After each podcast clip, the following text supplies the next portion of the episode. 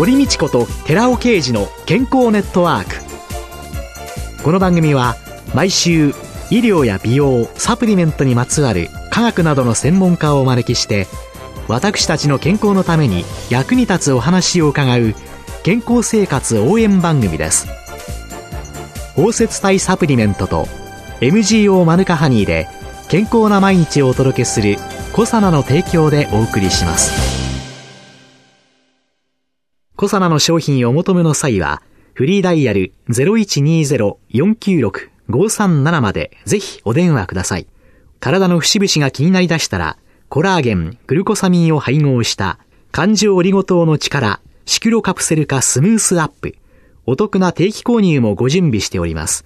ご購入はコサナのフリーダイヤル0120-496-537専任スタッフが商品に関するお問い合わせ、ご質問にもお答えいたします。コサナのフリーダイヤル0120-496-537 0120-496-537皆様のお電話をお待ちしています。こんにちは、堀道子です。今月は美容家の深沢明さんを迎えて白ツヤ卵肌の作り方をテーマにお送りしています。さあ、先週、顔の肌のコンディションを整えるポイントというのが、スキンケアという保湿ということだったわけですけど、はい、その保湿で一番重要なのが美容液。はい。美容液、もう本当にたくさんありますでしょ？そうですね。たくさんあるので、まあ、迷ってしまうと思うんですけれども、一番は自分のその肌悩み、まあ、肌トラブルとかですね、ええ、に合った成分がきちんと配合されているかを確認することが大切です。一つ目安になるのは、医薬部外品という表示があるものは、はい、例えばシミが気になるのであったら、美白効果が確実にあるという成分が一定の量含まれているというサインというか、まあ、証として医薬部外品というふうに書かれているので、そういったものをまずは選んでみて、自分の肌に合うかどうか、また効果が望めるかどうかっていうのを試してみるのは、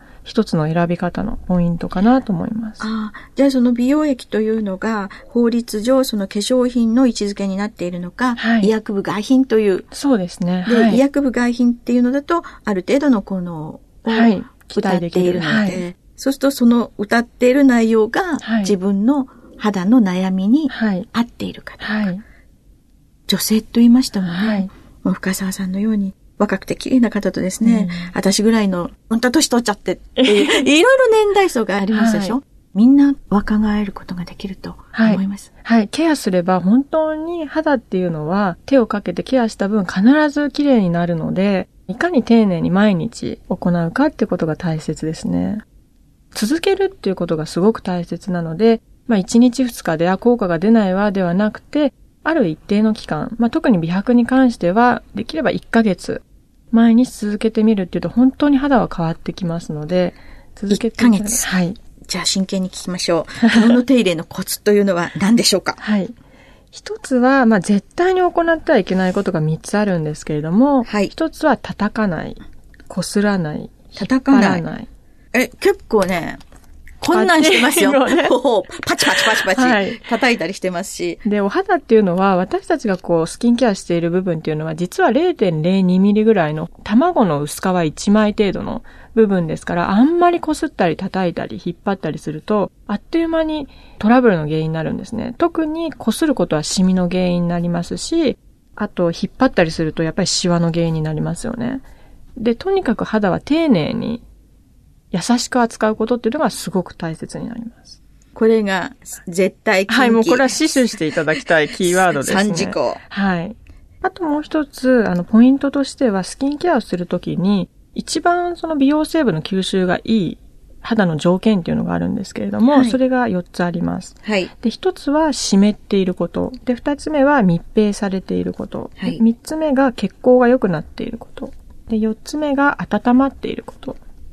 この状態に肌がなっている時に美容成分の吸収が一番いいんですけれども。よくじわっと染み込んでいくって感じがしてきますね。はい、で、この状態に肌が自然になっている時が一日のうちに一回あるんですけれども、はい。それはいつでしょうか？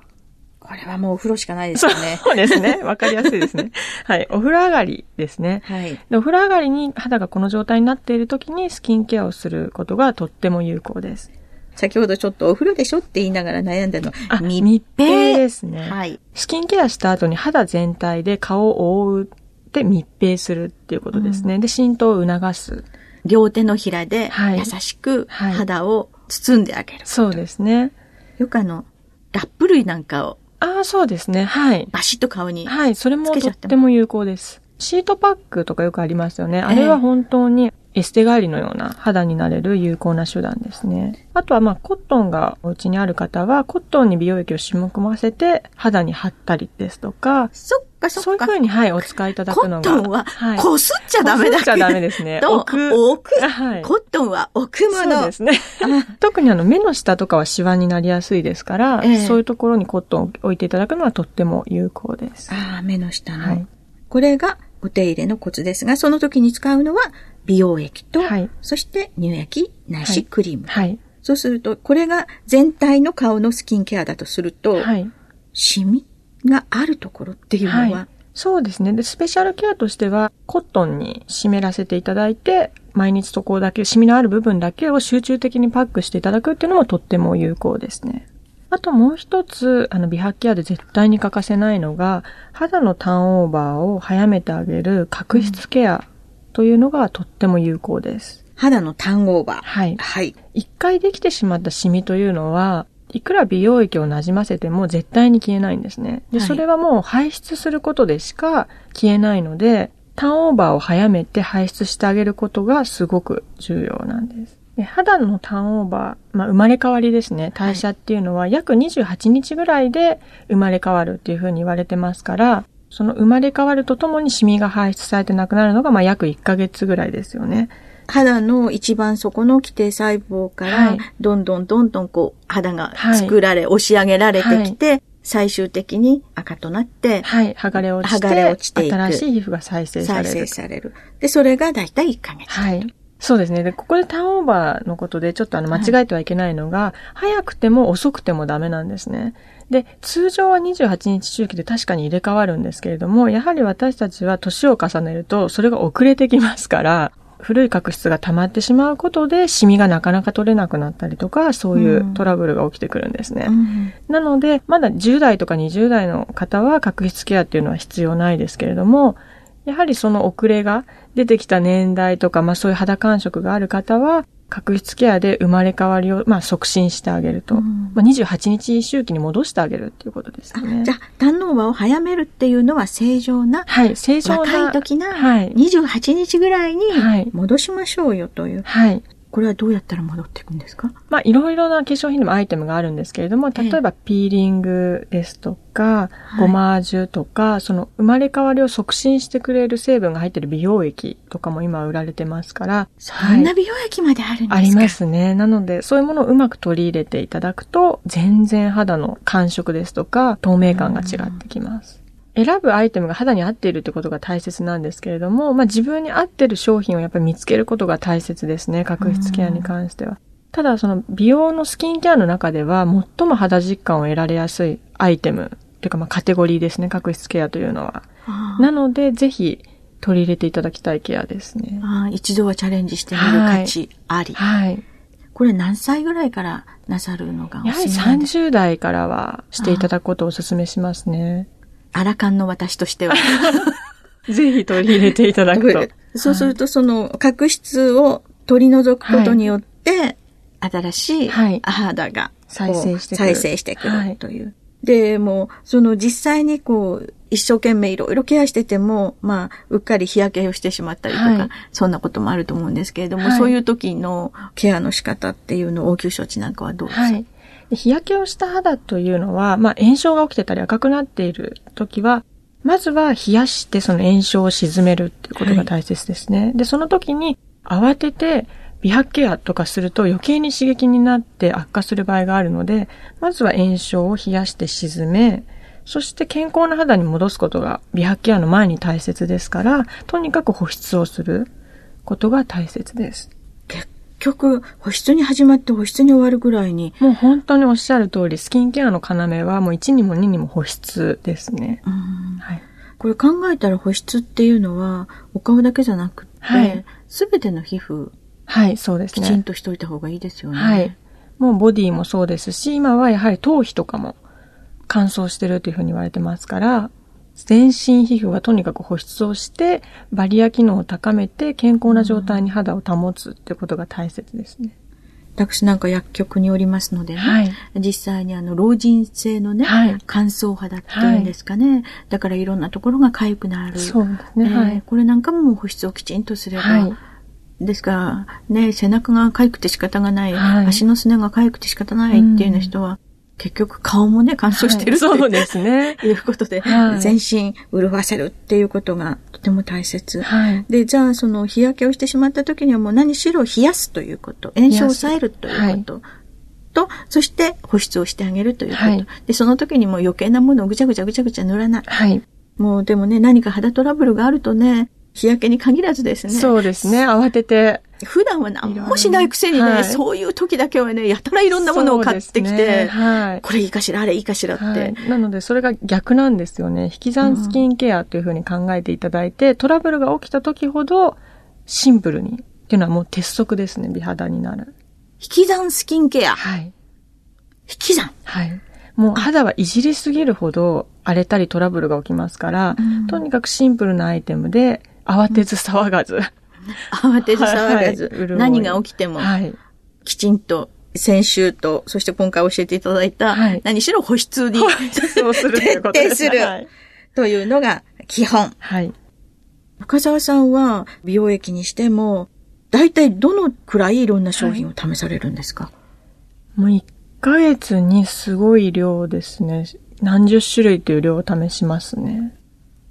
ただ、たくさん使っていくと、どういうものが肌に、自分の肌に合うかっていうことがだんだん分かってきますので、最初の頃20代とかこの仕事を始めた時は、もう本当に100種類とか、すごい種類を試していってましたね。はい。そしたら中には合わなくて。あ、たくさんあります。大変なことになっちゃったっていう、はい、なったこともあります。で、皮膚科に駆け込んだこともありますし、ただまあ、そういう失敗を繰り返しながら、本当のスキンケアだったりとか、まあ、皮膚生理学を学んでって、行き着いたのが、やはりシンプルスキンケアという考え方ですね。で、よく、あの、どういう化粧品がいいですかっていう質問をいただくんですけれども、最終的にはやはり自分の肌に合うということが一番大切なので、やはり試していただいて実感していただくということがポイントですね。うんもうね、ずっとね、見とれちゃってるんですけれども、肌、ファンデーションとかなんか、はい。ごしょごしょ塗っては。薄く塗ってます。いや、もう全く素肌って感じです、ね、ありがとうございます。ラジオ。保湿をきちんとしています。はい。私も、この年からでも間に合いますよね。もちろん間に合います。肌っていうのは、あの、再生しますから、何歳からでも綺麗になる。あ、じゃあ、ちょっと、アラカンも希望を抱いて頑張りたいと思います。ありがとうございました。ありがとうございました。今週のゲストは美容家の深沢明さんでした。来週もよろしくお願いします。よろしくお願いいたします。続いて、寺尾刑事の研究者コラムのコーナーです。お話は、小佐野社長の寺尾刑事さんです。こんにちは、寺尾刑事です。今週は、マヌカオイルについてお話しさせていただきます。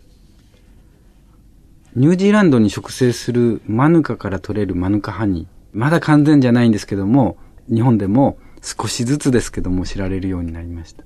蜂蜜の王様。いろんな蜂蜜、ハニーってありますけども、その中で飛び抜けて素晴らしい効能を持っている。これはマヌカハニーの中にメチルグリオキサールという抗菌物質があって、様々な抗菌作用によって口の中では口腔ケア、虫歯菌、それから歯周病原菌に有効であったり、そして胃の中ではピロリ菌を殺菌するとか、腸内においては腸内細菌の腸内環境を整えるとか、いろんな効果があるということで、マヌカハニーよく知られているんですけども、一方で、マヌカオイルってあまり聞かれてないと思うんです。当然、蜂蜜の場合、マヌカの花からですけども、花ではなくて葉から水蒸気蒸留で抽出するというものですけども、このマヌカオイルについて少し触れてみたいと思います。マヌカハニーと同様に、実はニュージーランドのマオリ族は、マヌカオイルも古くから伝統的に利用してきているのです。彼らは健康増進のために、マヌカの葉を蒸し風呂に使用したりですね。トイレの芳香族として利用していた。また種子はダラ紙に包んで総称包帯用として利用したり、また歯の煎じ汁はお腹の調子が悪くなった時に飲み物として飲んだりといういろんな形で利用されてきたんですね。このように、マオリ族はマヌカオイルを古くから経験的に健康増進に利用してきました。で、なぜこんなに健康増進効果があるのかっていうことが最近になって明らかになってきたんです。マヌカの葉から水蒸気蒸留によって抽出するマヌカオイルの化学組成を調べてみましたら、他の植物では見られないトリケトンっていう物質が多く含まれていることが分かりました。このトリケトンですけども、黄色ブドウ球菌やグラム陽性菌などの悪性菌に対して強い殺菌力を示すことが見出されているわけです。口腔内の細菌ということになると、やはりマヌカハニーと同じように、でマヌカハニーの場合にはメチルグリオキサールでしたけども、トリケトンも不思議に虫歯菌にも、そして歯周病原菌にも有効だと。全く別の物質なんですけども、どちらもこれだけ効果があるということが分かったわけです。最近、今度は日本の研究グループで、このマヌカオイルをもう少し調べてみようということで研究して論文発表されてるんですけども、いろんな精油あります。マヌカオイルだけではなくて、よく知られたところで言うと、ラベンダーオイルってありますけども、ユーカリオイルであるとか、ティーツリーオイルであるとか、ローズマリーオイルであるとか、こういった様々な精油を使いまして、その口腔細菌への最小殺菌濃度、これを測定するんですね。どのくらい菌が死ぬのか、増殖しないのかっていうところを評価するんですね。そうすると、虫歯菌であるミュータンス菌であるとか、歯周病原菌のギンギバレス菌いずれにしてもマヌカオイルが最も効果的であったということが分かったわけです。ニュージーランドではマオリ族が古くからマヌカという植物を美容と健康のために利用してきたわけですから、このように花から得られる蜂蜜にはメチルグリオキサール、葉からは精油にはトリケトンということに、いずれにしても悪性菌に対してすごい殺菌力を示すと。これが近年になって分かってきたんですけども、マヌカの植物って素晴らしいと思いませんか？お話は小佐奈社長の寺尾啓二さんでした。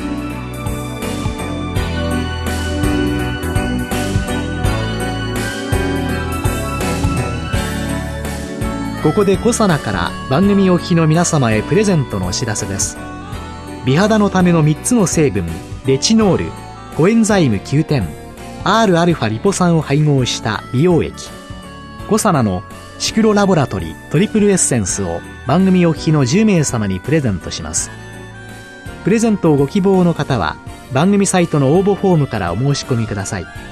当選者は12月2日の放送終了後に番組サイト上で発表します。5サナの美容液シクロラボラトリトリプルエッセンスプレゼントのお知らせでした。